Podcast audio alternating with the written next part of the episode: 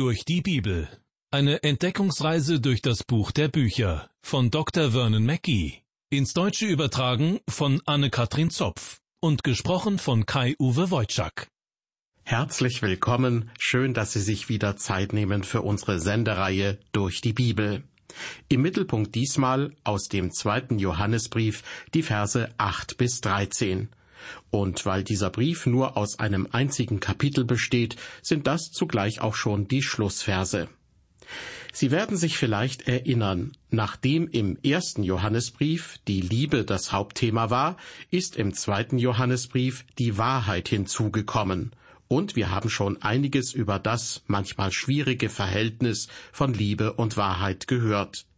Denn die Wahrheit allein kann manchmal wehtun. Am besten ist es deshalb, die Wahrheit in Liebe zu sagen. Liebe und Wahrheit sind in gewisser Weise die beiden Seiten einer Medaille, nämlich des christlichen Glaubens. Liebe und Wahrheit spielen eine wichtige Rolle im Leben eines Christen. Darauf weist Johannes in seinem zweiten Brief hin. Dann in Vers 7 folgte plötzlich eine Warnung vor den Verführern, die, so wörtlich, nicht bekennen, dass Jesus Christus in das Fleisch gekommen ist, die also leugnen, dass Gott in Jesus Christus Mensch wurde und dabei seine göttlichen Eigenschaften doch niemals ganz abgelegt hat. Und nun folgt in Vers 8 die Ermahnung, Seht euch vor, dass ihr nicht verliert, was wir erarbeitet haben, sondern vollen Lohn empfangt. Schon wieder rät Johannes zur Vorsicht. Was meint er wohl mit der Formulierung Seht euch vor, dass ihr nicht verliert, was wir erarbeitet haben?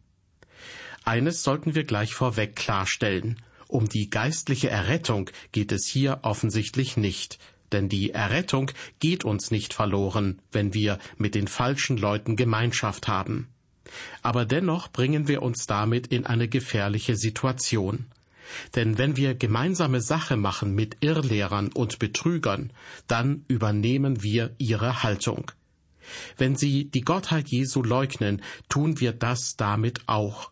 Und wenn wir von Jesus weg auf diese neue Lehre sehen, dann bringen wir uns womöglich um den Lohn, der uns erwartet. Dieser Lohn ist natürlich nicht ein Entgelt für erbrachte Leistung. Wir Christen arbeiten ja mit dem, was Gott uns gegeben hat, mit unseren Gaben, mit Geld und Zeit. Und wir arbeiten oder wirken für ihn. Vielleicht sollte man besser von einer Belohnung sprechen, statt von Lohn, die Belohnung ist doch, wenn Gott eines Tages zu uns sagt, Recht so, du tüchtiger und treuer Knecht. Vielleicht ist uns der Gedanke fremd, aber Paulus konnte am Ende seines Lebens sagen, ich habe den guten Kampf gekämpft, ich habe den Lauf vollendet, ich habe Glauben gehalten, hinfort liegt für mich bereit die Krone der Gerechtigkeit, die mir der Herr, der gerechte Richter, an jenem Tag geben wird. Während seiner vielen Dienstjahre behielt Paulus dieses Ziel vor Augen. Er kämpfte darum, auf der Seite Jesu zu stehen. Er wollte im Gericht Gnade finden bei Christus. Und deshalb sollten auch wir wachsam sein, damit wir uns nicht von den Irrlehrern vom rechten Weg abbringen lassen. In unserem Bibeltext aus dem zweiten Johannesbrief geht es nun weiter mit Vers 9. Wer darüber hinausgeht und bleibt nicht in der Lehre Christi, der hat Gott nicht. Wer in dieser Lehre bleibt, der hat den Vater und den Sohn. Diese Formulierung, wer darüber hinausgeht, ist sprachlich sehr interessant. Im griechischen Original bedeutet sie so etwas wie weitergehen oder vorbeigehen. Gemeint ist damit, dass jemand über das, was richtig ist, hinausgeht, Wer jedoch über den Bereich des Zentrums hinausgeht, kommt bald ins Extreme. Genau das nahm damals zur Zeit des Johannes die sogenannte Gnosis für sich in Anspruch. Gnosis bedeutet Erkenntnis. Die Gnostiker behaupteten, sie hätten mehr Erkenntnis als alle anderen. Und sie dachten, so wären sie besonders, also extrem heilig. Auch heute gibt es solche Menschen, die sich für besonders heilig halten die meinen, sie hätten etwas, was allen anderen fehlt. Hin und wieder bekomme ich auch Zuschriften, in denen mir solche Leute mitteilen, was mir angeblich noch fehlt. Nun, mir ist durchaus bewusst, dass mir noch vieles fehlt.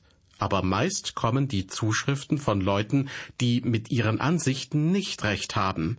Sie fühlen sich extrem heilig, aber sie zeigen keine Liebe für die Glaubensgeschwister. Und das bedeutet im Grunde, dass sie nicht nach den Geboten Jesu leben. Ich möchte zwei Beispiele für diese Extreme nennen. Vor etwa 100 Jahren gab es in den Südstaaten der USA hier und dort Gruppen von Christen, die als Holy Rollers bezeichnet wurden. Sie waren in ihrem Lobpreis mitunter sehr ekstatisch, aber sie verkündigten das Evangelium, und viele von ihnen waren wahrhaftige Christen. Ein methodistischer Bischof wurde von einem Prediger einmal gefragt, Herr Bischof, denken Sie, dass die Holy Rollers in den Himmel kommen? Und der Bischof antwortete, aber sicher, wenn sie nicht über das Ziel hinausschießen. Mir scheint, genau das ist die Bedeutung, die auch Johannes in Vers 9 unseres Bibeltextes nennt.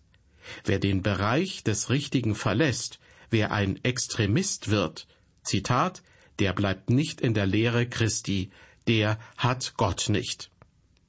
Das zweite Beispiel. Da gab es eine Gruppe von Theologen und Predigern, die sich regelmäßig trafen, um theologische Fragestellungen zu diskutieren. Irgendwann kamen sie zu dem Ergebnis, dass sie auf die Fragen der Gemeindemitglieder zur Jungfrauengeburt nicht mehr zu antworten brauchten, auch nicht auf Fragen zur Gottheit Christi oder ob Jesus für unsere Sünden gestorben sei. Diese Theologen hatten das Gefühl, sie selbst wären über diese grundlegenden Themen hinausgewachsen. Sie fühlten sich so intellektuell, so geheiligt. Sie hatten den Eindruck, sie wären am Ziel ihres geistlichen Lebens angekommen. Sie glaubten, auf einem Gipfel zu stehen und schauten hinunter auf die armen Leute, die immer noch an die Gottheit Christi glaubten und daran, dass er für unsere Schuld gestorben sei. Doch meiner Meinung nach, liebe Hörer, waren diese verschrobenen und eingebildeten Theologen und Prediger entschieden zu weit gegangen. Sie waren nicht mehr in der Lehre Christi und hatten Gott nicht. Kein Wunder, dass sie letztendlich sogar zu dem Schluss kamen, Gott sei tot. Aber Gott ist nicht tot. Sie waren tot, tot in ihren Übertretungen und Sünden, wie Paulus es im Epheserbrief ausdrückt. Oder, um es mit den Worten von Johannes zu sagen, Vers 9, Wer darüber hinausgeht und bleibt nicht in der Lehre Christi, der hat Gott nicht. Aber jetzt kommen wir noch zum zweiten Teil des Verses. Wer in dieser Lehre bleibt, der hat den Vater und den Sohn. Wenn wir also in der Lehre Christi bleiben, haben wir Gott den Vater und den Sohn. Und durch den Sohn haben wir Zugang zum Vater. Wenn wir in dieser Lehre bleiben, haben wir durch Christus Zugang zum Vater durch die wunderbare, unendliche Gnade Gottes.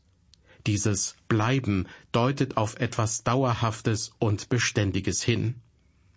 Dazu wieder ein Beispiel. In einer Großstadt gab es einen liberalen Prediger, der ziemlich berühmt war. Er war in vielerlei Hinsicht ein feiner Kerl. Ich habe ihn immer respektiert, weil er einer der wenigen aufrichtigen liberalen Theologen in meinem Umfeld war. Er sagte ganz offen, dass er im Grunde an nichts glaube, und dabei blieb er. Wie gesagt, ich respektierte ihn. Trotzdem bin ich der Meinung, er hätte lieber nicht predigen sollen. Er war wie ein Staubsaugervertreter, der seine eigene Wohnung mit dem Besen kehrt. Dieser Prediger wurde einmal gefragt, was er von mir halte, und er antwortete, also ich respektiere McGee und seine Ansichten natürlich, aber er ist etwas altmodisch. Er hat sich in all den Jahren überhaupt nicht verändert. Er hat sich nicht weiterentwickelt. Nun, ich muss sagen, das war so ziemlich das schönste Kompliment, das er mir machen konnte. In der Tat habe ich meine Haltung nicht geändert, und das wollte ich auch gar nicht. Und Johannes sagt in Vers 9, Wer in Christi Lehre bleibt, wer dauerhaft und beständig darin ist und nicht davon abweicht, der hat sowohl den Vater als auch den Sohn. Und nun Vers 10. Wenn jemand zu euch kommt und bringt diese Lehre nicht, so nehmt ihn nicht ins Haus und grüßt ihn auch nicht. Deutlicher kann man es wohl nicht ausdrücken. Um das richtig zu verstehen, müssen wir uns den Hintergrund dieses Briefes noch einmal vor Augen führen. Johannes schreibt, so heißt es in Vers 1, an die auserwählte Herrin. Das war vielleicht eine herausragende Frau in der Gemeinde oder eine christliche Gemeinde, die für ihre Gastfreundschaft bekannt war. Sicherlich eine wohlhabende Frau oder Gemeinde, die es sich leisten konnte, Gäste gut zu bewirten. Sie war sehr großzügig. Offensichtlich waren auch Gnostiker vorbeigekommen, also Leute, die von der Gnosis, dieser besonderen Weisheitslehre, überzeugt waren. Und sie hatte sie aufgenommen. Das sahen andere Glaubensgeschwister wohl gar nicht gern und sagten ihr das auch. Und so hatte sie möglicherweise ratsuchend an Johannes geschrieben. Was sollte sie tun? Sollte sie etwa nicht gastfrei sein? Sie würde sich wirklich schlecht fühlen, wenn sie jemandem ihr Haus verbieten würde. Wie sollte sie sich gegenüber den Irrlehrern verhalten, die die Gottheit Jesu leugneten und dabei auch behaupteten, sie wären Christen? Sollte sie diese Leute als Gäste in ihr Haus aufnehmen oder nicht? Wir müssen bedenken, dass es im römischen Reich noch keine Vier-Sterne-Hotels gab. Die wenigen Herbergen waren ziemlich einfache Unterkünfte. Es gab dort oft nicht einmal Betten. Man bezahlte lediglich für einen Schlafplatz. Dann breitete man dort zum Beispiel seine eigenen Sachen aus, eine Matte, vielleicht ein Kissen und Decken. Und da schlief man dann. Und vielleicht waren noch viele andere Menschen dort untergebracht. Links und rechts neben einem schlief jemand, am Kopfende, am Fußende und so weiter. Das Reisen zur Zeit der ersten christlichen Gemeinden war nicht besonders bequem. Deshalb standen die Häuser der Christen den reisenden Evangelisten und Bibellehrern immer offen. Wenn ein Prediger in die Stadt kam, wurde er von einem Christen zu Hause beherbergt. Als Paulus nach Korinth kam, wurde er von Aquila und Priscilla aufgenommen. Das war damals so üblich, und so machten es natürlich auch die ersten Gemeinden. Als ich ein Kind war, hat meine Mutter recht häufig Pastoren von außerhalb, die bei uns predigten, zum Essen eingeladen. Manchmal durften sie auch bei uns übernachten. Meinem Vater passte das gar nicht, das kann ich Ihnen sagen. Er war nicht gläubig, und von daher wollte er mit keinem Prediger sein Essen teilen müssen oder ihm gar ein Bett für die Nacht anbieten. Wir waren ziemlich arm, deshalb konnten wir unseren Gästen auch nicht viel bieten, aber meine Mutter machte meist gebratenes Hühnchen, und das konnte sie richtig gut. Wenn heutzutage Pastoren, Prediger oder Evangelisten dienstlich unterwegs sind, stellt sich die Frage, ob man ihnen nicht lieber ein Hotelzimmer bezahlt. Denn in einem Hotel können sie sich besser ausruhen und auf ihren Dienst vorbereiten.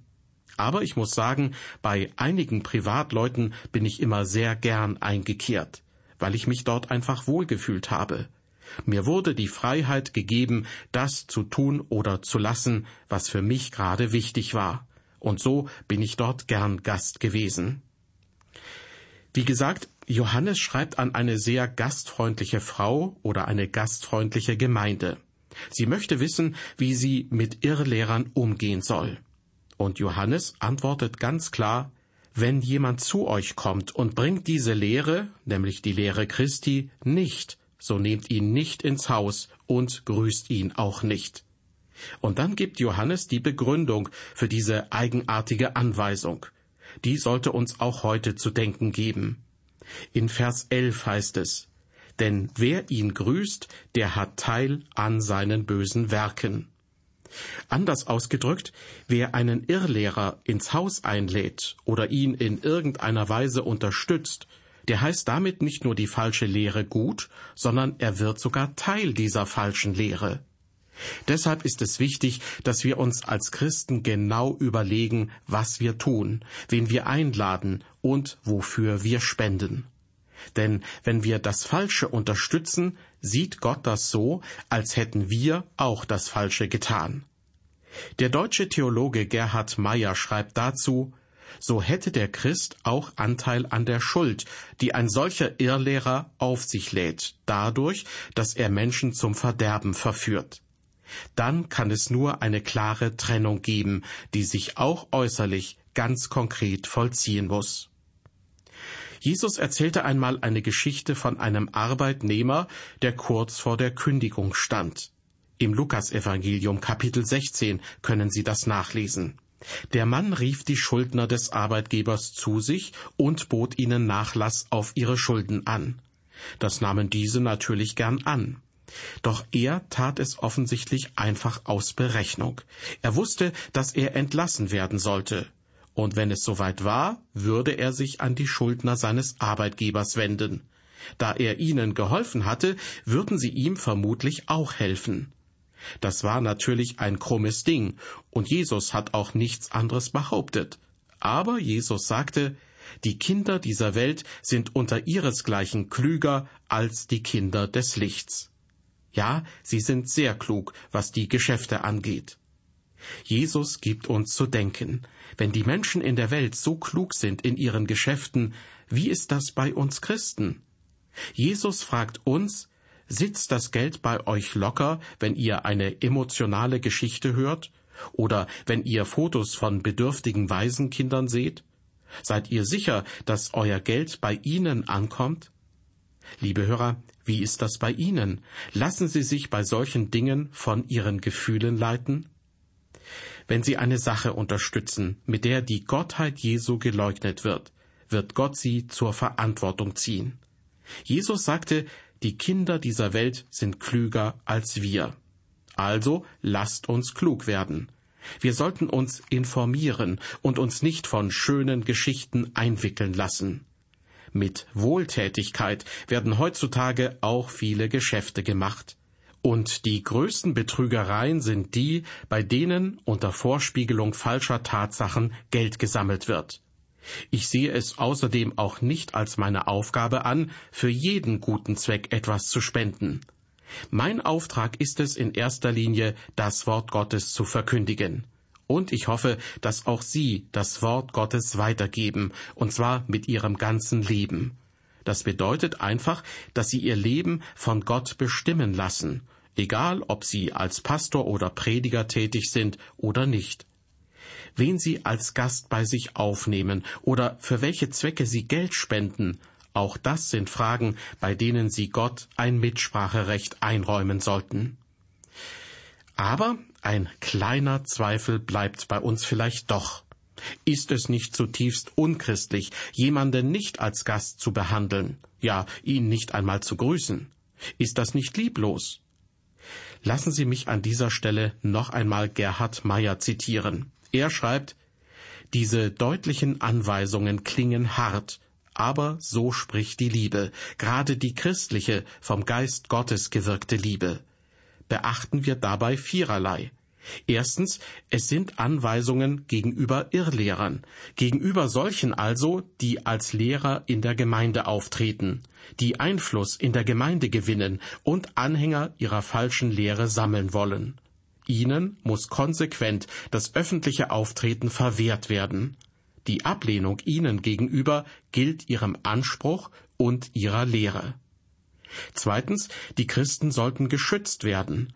Gerade in den jungen Gemeinden gab es sicher noch viele Kinder im Glauben, die noch nicht so gefestigt waren, dass sie diesen oft so volltönend auftretenden Irrlehrern gegenüber urteilen konnten. Das ist bis heute so. Auch die absurdeste Irrlehre, wo sie nur recht hochgestochen und theologisch verkleidet daherkommt, findet Anhänger. Es ist Aufgabe der Hirten der Gemeinde, die ihr Anvertrauten vor den Wölfen im Schafspelz zu schützen. Drittens, gerade die Liebe muss und kann deutlich und hart reden, nicht zuletzt um der Irrlehrer selbst willen. Ist das ein Tun der Liebe, wenn ihr verderbliches Handeln, das ihnen ja auch selbst zum Verderben wird, beschönigt, verdeckt oder gar gebilligt wird? Das wäre eine falsche Liebe, die die Bosheit nur noch wachsen und ausufern ließe. Die geistliche Liebe redet in suchender Härte zu dem, der sein und der andern Verderben anrichtet. Und viertens, das Gebot der Nächstenliebe ist ja nicht außer Kraft gesetzt. Käme solch ein Irrlehrer in äußere Not, gelte auch ihm das selbstverständliche Tun der barmherzigen Hilfe. Nur als Lehrer muss ihm gegenüber klare Distanzierung sein. Soweit der Theologe Gerhard Meyer zur Frage der Liebe und der Klarheit gegenüber Irrlehrern. Und nun lese ich noch die beiden letzten Verse des zweiten Johannesbriefes, also die Verse 12 und 13.